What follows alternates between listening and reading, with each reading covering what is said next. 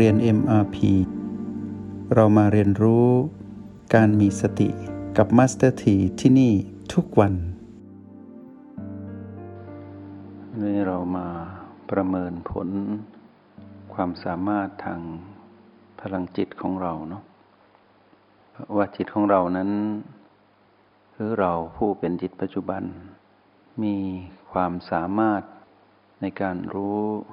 เท่าทันอารมณ์ ที่เป็นของมารนั้นมากน้อยเท่าไหร่ หรือมีประสิทธิภาพในการที่จะใช้รหัสแห่งสติ ในการที่จะรับมือกับคลื่นของมารที่จะนำพาเราไปสู่ความเป็นผู้มีอารมณ์ ทีนี้ความสามารถของเราก็เป็นตัววัดผลเรื่องของปัญญา ก็คือปัญญารู้แจ้ง ในทางการใช้งานพลังของตนเอง ที่มีพลังแห่งสติหนุน เพื่อที่จะรับมือกับคลื่นของมารที่เราเรียกว่าคลื่นแห่งอวิชชา ที่จะทำให้เรานั้นเป็นผู้หลงไปในอารมณ์ ซึ่งกลุ่มของอารมณ์นั้น ก็มีเพียงสามกลุ่มหลัก ก็คืออารมณ์แห่งความโลภ อารมณ์แห่งความโกรธ และอารมณ์แห่งความหลงผิด ซึ่งเป็นวิถีแห่งอารมณ์ของมารที่มารนนั้นบ่มเพาะพลังเหล่านี้ไว้ในจิตวิญญาณเรา และพร้อมที่จะกระตุ้น ให้เรานั้นเป็นไปดังที่มารนนั้นมีความสามารถ ก็แปลว่าในทางการเปรียบเทียบ หากเราเป็นผู้มีความฉลาด ก็แปลว่าเรามีความฉลาดในการรู้เท่าทันอารมณ์ หรือที่เราเรียกว่าความฉลาดทางอารมณ์ ซึ่งเป็นเรื่องของพลังจิตของเราเอง ผู้มีสติ หนุนเนื่อง ในขณะที่เราเปรียบเทียบอีกฝั่งหนึ่งก็คือ ความฉลาดของมารที่เป็นเรื่องของการกระตุ้น ล่อลวงยั่วยุ ให้เรานั้นไปเป็นผู้อยู่ใต้อำนาจของมารแล้วมารก็ประสบกับความสำเร็จ ในการยั่วยวนเรา กระตุ้นเราหรือลวงล่อเราให้ไปเป็นผู้หลงผิด เป็นผู้โกรธและเป็นผู้โลภทีนี้ก่อนที่เราจะเราลึกเข้าไปในเรื่องของความฉลาดทางอารมณ์ หรือความสามารถของเราในการรู้เท่าทันอารมณ์ที่เป็นของมารเรามาดูความฉลาดอีกฝั่งหนึ่ง ซึ่งเป็นเรื่องของบ้านที่เรามาอาศัยอยู่ ก็คือความฉลาดของสมอง ก็คือความสามารถของสมองในการประมวลผล หรือการทำงาน อย่างมีศักยภาพในการที่จะรับรู้ในทุกระบบของกาย ในขณะที่กายนั้นมีชีวิต ก่อนหน้านั้นเปรียบเทียบกายนั้นก็เปรียบเหมือน ต้นไม้ต้นหนึ่ง ที่เติบโตมาจากเมล็ด ที่ยกตัวอย่างเรื่องเมล็ดเพราะเห็น ได้ง่ายกว่าการเปรียบเทียบอื่น ๆ เมล็ดพันธุ์พืชที่ตกลงไปในดิน ที่อุดมสมบูรณ์ และมีสิ่งแวดล้อมหรือสิ่งที่เอื้อเฟื้อ ให้เมล็ดนั้นงอกกรากออกจากเมล็ด แล้วก็งอกลำต้นแตกใบ แล้วก็โผล่พ้นจากพื้นดิน แล้วก็เติบใหญ่เรื่อยๆ ความสามารถของกายแห่งต้นไม้ ก็มีจุดที่เรายังไม่สามารถที่จะสืบค้นได้จริง ๆ ว่าทำไมต้นไม้เหล่านั้นถึงเติบใหญ่ได้ จากเมล็ดเพียงนิดเดียว ในเครื่องมือทางวิทยาศาสตร์ก็จะสืบค้นเข้าไป ก็จะเห็นกระบวนการทำงานของต้นไม้ที่อาศัยรากที่ยังลงไปในแผ่นดิน แล้วก็ดูดซึมเอา ธาตุอาหารเหล่านั้นเข้ามาหล่อเลี้ยงเมล็ดของตน แล้วก็แตกหนอ่อ แล้วก็ต่อยอดออกไป แล้วในที่สุดก็เป็นต้นไม้ใหญ่ แล้วก็มีการหมุนเวียนเติบโตอยู่ทุกวัน ในพื้นที่ที่ตนเองนั้นได้อยังรากลงไป รากของต้นไม้ ก็เป็นเครื่องบ่งชี้ ความสามารถของการเติบโตของกายแห่งต้นไม้ แล้วเราก็รู้ว่าการทำงานของต้นไม้นั้นเป็นเรื่องของชีวิตที่ไม่มีจิตวิญญาณไปครอง ก็คือต้นไม้นั้นมีชีวิต แต่ไม่มีวิญญาณครอง เป็นหนึ่งประเภทของ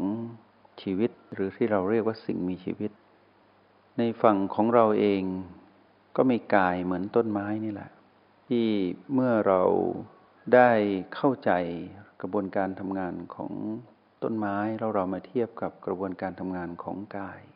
ที่เป็นขันห้าที่เป็นองค์ประกอบแห่งดินน้ำไฟลม และมีระบบการทำงาน ที่อัศจรรย์มากตับตั้งแต่ที่เมล็ดพันธุ์ของพ่อได้ไปอยู่ในอุทธรคือแผ่นดินของแม่ แล้วก็เติบใหญ่มาเป็น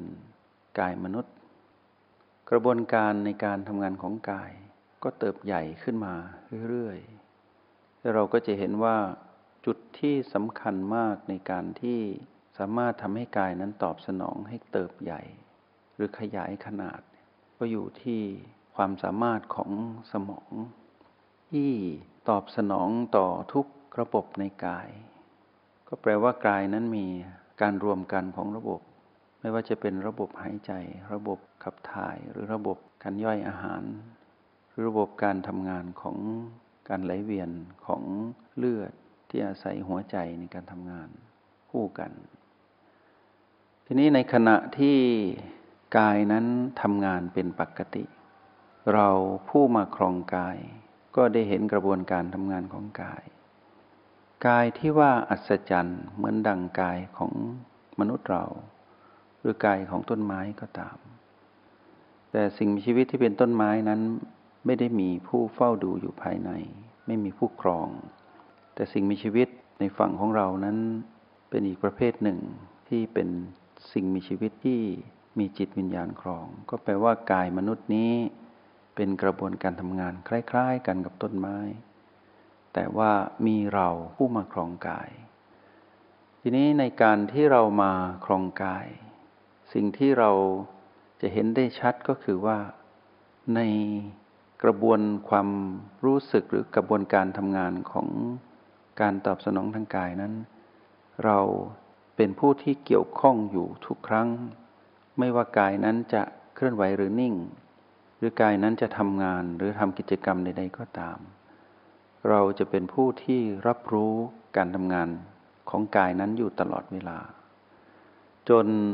มานนั้นประสบกับความสำเร็จกระซิบให้เรารู้ว่า กายนั้นเป็นเรา เรานี้คือกาย จนเราหลงผิดตลอดมาจนคิดว่ากายนั้นคือเรา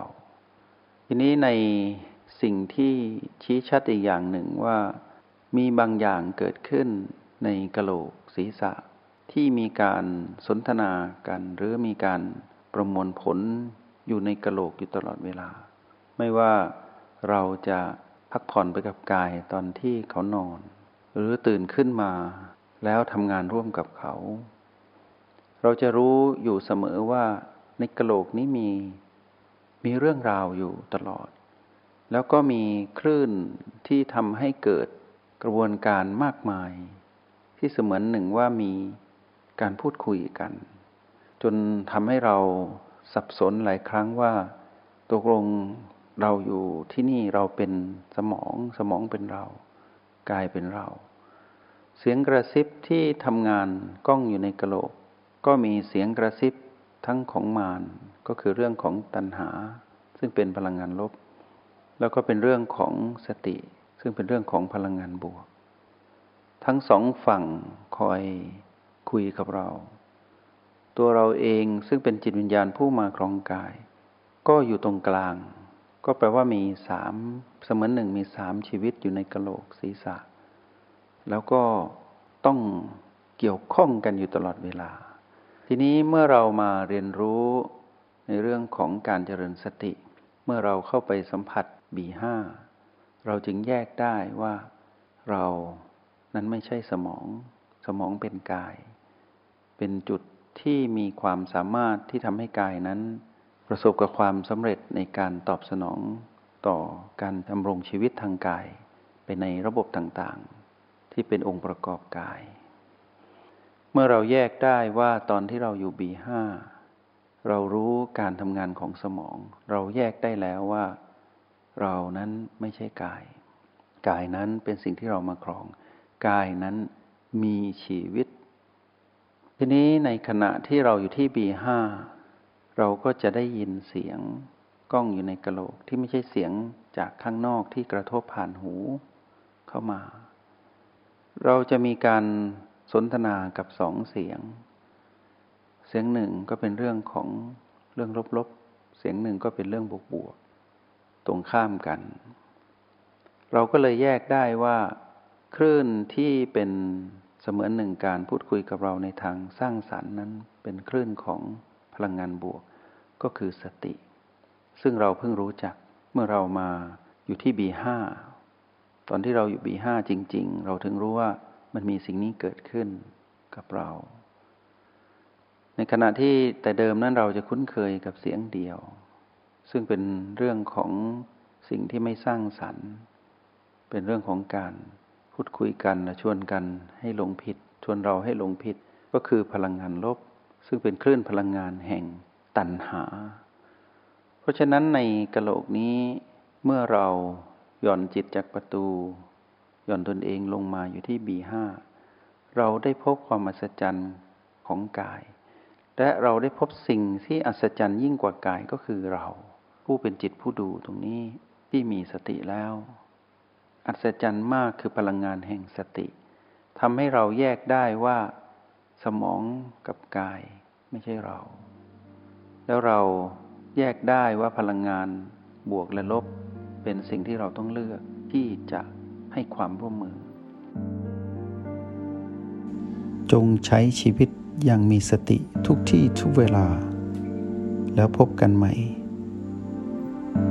ในห้องเรียน MRP กับมาสเตอร์ที